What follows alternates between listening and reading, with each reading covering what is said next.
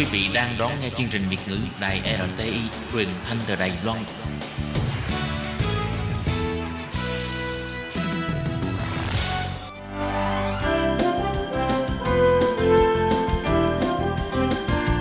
Xin mời quý vị và các bạn đến với chuyên mục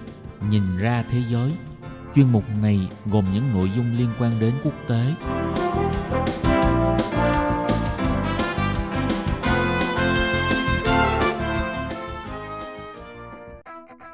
Tường Vi xin chào quý vị và các bạn. Chào mừng các bạn trở lại với chuyên mục Nhìn ra thế giới để nắm bắt được những thông tin và sự kiện chính trị quan trọng đang xảy ra khắp năm châu. Các bạn thân mến, nội dung của chuyên mục ngày hôm nay bao gồm những thông tin như sau. Hội nghị thượng đỉnh giữa Mỹ và Triều Tiên đã kết thúc nhưng đối thoại vẫn sẽ tiếp tục. Hội nghị thượng đỉnh giữa Mỹ và Triều Tiên lần thứ hai là một bước đi vô cùng thiết thực. Tiếp theo là bài phân tích phản ứng của ba nước Đông Bắc Á về kết quả hội nghị thượng đỉnh giữa Donald Trump và Kim Jong-un. Cuối cùng là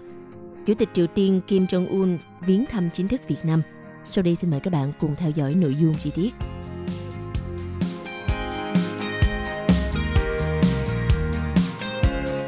Thưa quý vị và các bạn, hội nghị thượng đỉnh lần thứ hai giữa Tổng thống Mỹ Donald Trump và Chủ tịch Triều Tiên Kim Jong-un đã diễn ra vào ngày 27 và 28 tháng 2 tại Hà Nội, Việt Nam – Hội nghị đã kết thúc một cách đột ngột mà không có một thỏa thuận chung. Tuy nhiên, cả hai nhà lãnh đạo này vẫn bày tỏ sự lạc quan về các cuộc đối thoại trong tương lai. Thưa các bạn, sau nhiều tuần chuẩn bị thì hội nghị thượng đỉnh Mỹ Triều lần thứ hai đã được kỳ vọng là sẽ mang lại những kết quả tích cực. Nhưng cuối cùng thì lại kết thúc một cách đột ngột mà không có một thỏa thuận hay là tuyên bố chung nào được đưa ra cả. Tổng thống Donald Trump đã lạc quan chia sẻ với các phóng viên sau cuộc gặp với nhà lãnh đạo Triều Tiên Kim Jong-un rằng – Đôi khi bạn phải đi chậm rãi và đây chỉ là một trong những thời điểm như vậy. Về cơ bản, họ muốn các lệnh trừng phạt được dỡ bỏ hoàn toàn và chúng tôi không thể làm điều đó. Còn à, về phía Triều Tiên, Ngoại trưởng Ri Yong Ho đã mở một cuộc họp báo bất ngờ tại Hà Nội vào lúc nửa đêm và đưa ra lý do tại sao hội nghị thượng đỉnh lần này không thể có một tuyên bố hay là thỏa thuận chung. Trong cuộc họp báo, ông Ri Yong Ho phát biểu – Triều Tiên đã đề nghị tháo dỡ vĩnh viễn và hoàn toàn tất cả các cơ sở sản xuất hạt nhân tại khu liên hợp chính ở Yongbyon nếu Mỹ chịu xóa bỏ tất cả các lệnh trừng phạt cản trở nền kinh tế và sự phát triển của người dân chúng tôi. Ngoại trưởng Triều Tiên cũng một lần nữa nhấn mạnh lập trường của Bình Nhưỡng là không thay đổi và đề nghị của họ sẽ không bao giờ thay đổi. Tuy nhiên, theo thông tấn xã Trung ương Triều Tiên, thì cả hai nhà lãnh đạo đã đồng ý tiếp tục có các cuộc đàm phán hữu ích để thảo luận về phi hạt nhân hóa bán đảo Triều Tiên và cải thiện mối quan hệ giữa hai nước. Về phần Donald Trump, ông cũng khẳng định lại à, mối quan hệ thân thiết của ông và nhà lãnh đạo Kim Jong-un cũng như là bày tỏ hy vọng sẽ sớm gặp lại Chủ tịch Triều Tiên trong tương lai.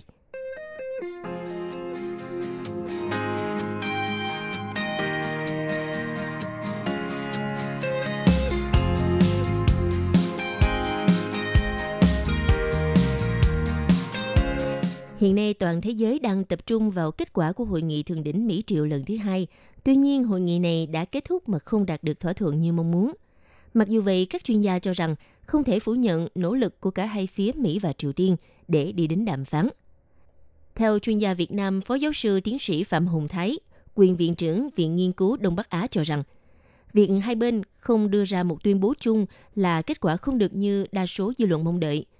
vì trong quá trình chuẩn bị hội nghị cũng như khi hội nghị diễn ra, mọi người có rất nhiều kỳ vọng hội nghị thượng đỉnh lần này sẽ đạt được bước tiến và gặt hái kết quả cụ thể có liên quan đến việc giải trừ hạt nhân trên bán đảo Triều Tiên và việc dỡ bỏ lệnh cấm vận đối với Triều Tiên.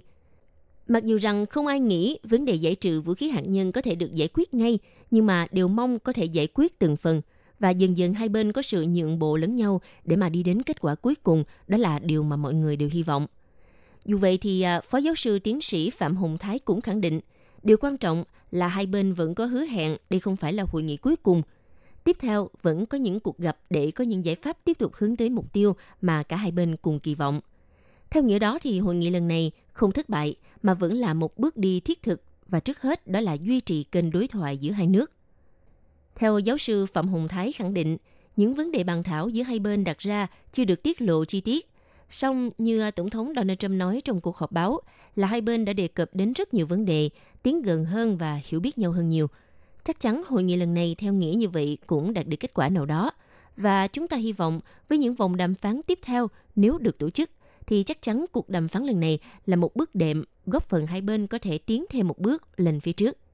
Thời điểm hiện tại thì ờ, việc hội nghị thượng đỉnh Mỹ Triều lần thứ hai kết thúc mà không đạt được thỏa thuận đã thu hút rất nhiều sự chú ý của giới chuyên gia quốc tế. Theo ờ, chuyên gia về khoa học chính trị tại Viện Công nghệ Massachusetts MIT, ông VP Narang cho rằng người Mỹ chưa sẵn sàng chấm dứt cuộc chiến trong khi Triều Tiên vẫn chưa sẵn sàng lùi bước. Ngoài ra, nhiều chuyên gia nhận định chung rằng là khoảng cách giữa Mỹ và Triều Tiên nói chung là còn quá lớn – theo uh, trưởng văn phòng hãng tin AP tại Bình Nhưỡng, ông Jin Lee viết trên Twitter của mình, đây là một cuộc đàm phán gai góc. Ngay cả quyền lực của hai nhân vật hết sức cá tính cũng chưa đủ để đặt dấu chấm hết cho một trong những cuộc xung đột dài dẳng nhất của thời hiện đại. Trong cuộc họp báo vào chiều ngày 28 tháng 2, Tổng thống Donald Trump nhấn mạnh họ muốn các lệnh trừng phạt phải dỡ bỏ hoàn toàn nhưng mà chúng tôi không thể làm điều đó. Theo ông Donald Trump thì à, Triều Tiên đã đưa ra một nghị đề quan trọng, đó là dỡ bỏ toàn bộ khu phức hợp Yongbyon là cơ sở nghiên cứu cũng như là sản xuất chính của chương trình hạt nhân của nước này để mà đổi lấy việc mọi lệnh trừng phạt nhằm vào Triều Tiên phải được dỡ bỏ. Theo đài BBC cho hay thì à, ngoài khu Yongbyon, Triều Tiên còn có ít nhất là hai cơ sở đang làm dầu uranium khác. Trong khi đó, nhận định với hãng thông tấn Reuters, nhà nghiên cứu cấp cao Lim So-hu của Viện Chiến lược An ninh Quốc gia Mỹ cho rằng việc Tổng thống Mỹ Donald Trump và nhà lãnh đạo Triều Tiên Kim Jong-un không đạt được thỏa thuận là điều đáng ngạc nhiên, nhất là khi à, hai bên tỏ ra rất lạc quan trong những ngày qua. Ông nói, nhưng à, không đạt được thỏa thuận lúc này không có nghĩa là mấy tháng tới cũng không đạt được. Còn à, theo ông Arika Kawasaki là thành viên của chiến dịch bãi bỏ vũ khí hạt nhân quốc tế ICNA, Ông ờ, cho rằng để có thể về đích thì cộng đồng quốc tế cần có một kế hoạch thực sự và đặt nền tảng trên các hiệp ước như là hiệp ước cấm vũ khí hạt nhân. Triều Tiên và Hàn Quốc có thể tham gia hiệp ước này và bắt đầu tiến trình giải trừ hạt nhân. Bên cạnh đó, nhà điều phối của mạng lưới hòa bình Triều Tiên ông Kevin Martin khuyến khích các bên nên đẩy mạnh các biện pháp ngoại giao. Ông cho rằng ngoại giao sẽ củng cố an ninh của Mỹ và bán đảo Triều Tiên nhiều hơn là biện pháp trừng phạt kinh tế hay là đe dọa quân sự. Vâng thưa các bạn, ngoài lề hội nghị thượng đỉnh Mỹ Triều lần thứ hai thì à, có thể nhắc đến đất nước Việt Nam. Vị thế của Việt Nam đã được nâng cao sau hội nghị lần này. Phó Viện trưởng Viện Nghiên cứu Chiến lược Ngoại giao thuộc Bộ Ngoại giao tiến sĩ Trần Việt Thái cho rằng việc không có thỏa thuận nào được ký kết là điều đáng tiếc, nhưng đây là dịp để các bên cùng nhìn lại.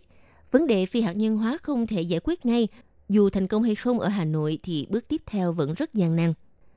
Còn theo Phó Giáo sư Tiến sĩ Phạm Hồng Thái nhấn mạnh rằng, Việt Nam với tư cách là một nước chủ nhà tổ chức hội nghị thượng đỉnh đã giành thắng lợi bởi hội nghị này diễn ra về công tác chuẩn bị cơ sở vật chất cũng như mọi phương diện đã được làm rất tốt. Thông qua hoạt động của các phóng viên báo chí trong nước cũng như là quốc tế, họ hoạt động trong những ngày qua đã mang lại một hình ảnh rất tích cực, tốt đẹp của Việt Nam đã được quảng bá ra thế giới. Theo Phó Giáo sư Phạm Hùng Thái nhấn mạnh, điều đặc biệt hơn qua việc tổ chức hội nghị thượng đỉnh Mỹ Triều lần này, vị thế của Việt Nam trên trường quốc tế sẽ được nâng cao hơn. Chúng ta đã khẳng định với quốc tế như là một nơi có thể sẵn sàng và có đủ mọi lực lượng để tổ chức các sự kiện quốc tế lớn, đặc biệt là các sự kiện liên quan tới những vấn đề lớn của khu vực và trên thế giới.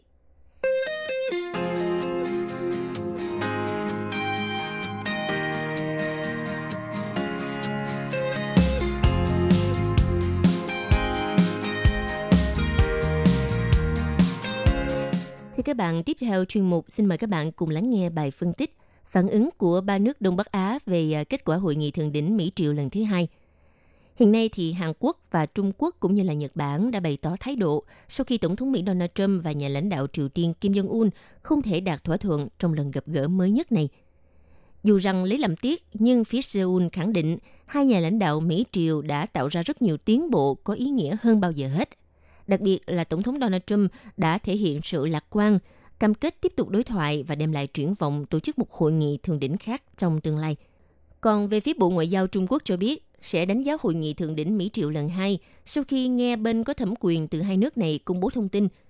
Theo người phát ngôn Bộ Ngoại giao Trung Quốc cho biết, chắc chắn không thể giải quyết vấn đề hạt nhân trên bán đảo Triều Tiên kéo dài nhiều năm qua chỉ qua một đêm. Chúng tôi hy vọng họ tiếp tục thực hiện nhiều cuộc đối thoại để giải quyết vấn đề này – và tôn trọng mối quan tâm chính đáng của nhau thể hiện sự chân thành.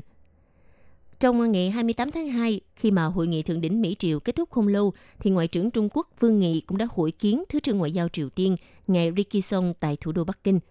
Ông Vương Nghị nhân dịp gặp gỡ đã khẳng định cường quốc châu Á Trung Quốc sẵn lòng đóng vai trò mang tính xây dựng và mong muốn Triều Tiên duy trì đối thoại với phía Mỹ. Về phía Nhật Bản, Thủ tướng Shinzo Abe tuyên bố ông hoàn toàn ủng hộ quyết định chấm dứt hội nghị thượng đỉnh mà không có thỏa thuận của Tổng thống Donald Trump, đồng thời nhắc lại ý định gặp nhà lãnh đạo Triều Tiên Kim Jong-un. Trong khi hội nghị thượng đỉnh tại Hà Nội kết thúc đột ngột mà không đem lại kết quả như mong muốn, Tổng thống Donald Trump nói rằng bất đồng giữa hai bên nằm ở vấn đề trừng phạt. Còn Ngoại trưởng Triều Tiên Ri Yong Ho thì giải thích, Chúng tôi đưa ra một số đề xuất mang tính thực tiễn, nếu Mỹ dỡ bỏ một phần cấm vận nhằm vào kinh tế Triều Tiên nói chung và cuộc sống của người dân Triều Tiên nói riêng, thì chúng tôi sẽ dỡ bỏ hoàn toàn cơ sở sản xuất hạt nhân tại Yongbyon.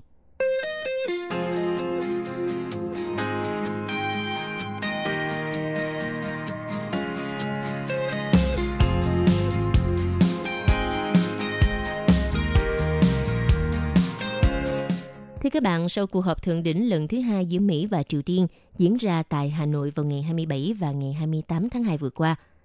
nhận lời mời của Tổng Bí thư, Chủ tịch nước Nguyễn Phú Trọng Việt Nam, Chủ tịch Đảng Lao động Triều Tiên, Chủ tịch Ủy ban Quốc vụ nước Cộng hòa Nhân dân Triều Tiên ông Kim Jong-un đã thăm hữu nghị chính thức Việt Nam trong hai ngày, ngày 1 và ngày 2 tháng 3, ngay sau khi kết thúc hội nghị thượng đỉnh. Chương trình chuyến thăm cấp nhà nước tới Việt Nam của Chủ tịch Triều Tiên Kim Jong-un diễn ra với nhiều hoạt động trong lịch trình. Và ngày 1 tháng 3 diễn ra lễ đón chính thức Chủ tịch Triều Tiên Kim Jong-un tại Phủ Chủ tịch. Sau đó, các lãnh đạo sẽ chụp ảnh chung trước khi diễn ra cuộc hội đàm giữa ông Kim Jong-un và Tổng bí thư Chủ tịch nước Ngài Nguyễn Phú Trọng. Vào tối cùng ngày 1 tháng 3, sẽ có tiệc chiêu đãi chào mừng Chủ tịch Kim Jong-un. Ngoài ra, chương trình văn nghệ trong khuôn khổ quốc yến chào mừng Chủ tịch Kim Jong-un – có tựa đề là Ánh Dương mùa xuân do nhà hát ca múa nhạc Việt Nam thực hiện.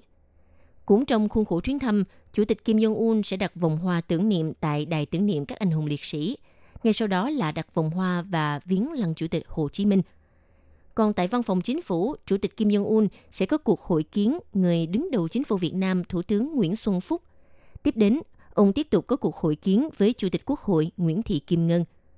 Theo Bộ Ngoại giao Việt Nam cho biết, Việt Nam và Triều Tiên thiết lập quan hệ ngoại giao vào ngày 31 tháng 1 năm 1950. Hai nước có quan hệ hữu nghị và hợp tác truyền thống. Triều Tiên là một trong những nước đầu tiên thiết lập quan hệ ngoại giao với Việt Nam. Từ khi thiết lập quan hệ ngoại giao đến nay thì hai bên đã trao đổi hơn 50 đoàn cấp cao từ bộ trưởng trở lên. Ngoài ra, hai nước cũng đã ký nhiều hiệp định quan trọng như Hiệp định miễn thị thực cho hộ chiếu ngoại giao và công vụ vào ngày 1 tháng 10 năm 1956 Hiệp định Hợp tác Văn hóa vào tháng 11 năm 1957, Hiệp định Hợp tác Khoa học Kỹ thuật vào tháng 10 năm 1958, Hiệp ước hữu nghị và hợp tác giữa Việt Nam Dân Chủ Cộng Hòa và Cộng hòa Dân Chủ Nhân dân Triều Tiên vào năm 1961. Ngoài ra cũng thành công ký kết Hiệp định Thương mại và Hàng hải vào tháng 12 năm 1962, Hiệp định Hỗ tương Y tế vào tháng 12 năm 1966 Hiệp định Hợp tác Vận tải Hàng không Dân dụng, Hiệp định Vận tải Biển và Hiệp định Thương mại v.v. Cũng theo Bộ Ngoại giao Việt Nam cho biết, đây là lần đầu tiên sau 55 năm kể từ sau khi chuyến thăm của Chủ tịch Kim Nhật Thành, nhà lãnh đạo Cộng hòa Dân chủ Nhân dân Triều Tiên có một cuộc viếng thăm chính thức Việt Nam. Quý vị và các bạn thân mến, vừa rồi là chuyên mục Nhìn ra thế giới do Tường Vi biên tập và thực hiện. Xin cảm ơn sự chú ý lắng nghe của các bạn. Hẹn gặp lại trong chuyên mục tuần sau cũng vào giờ này. Bye bye.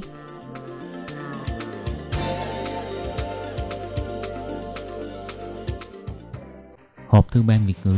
Vietnamese Service PO Box 123 gạch ngang 199 Taipei 11199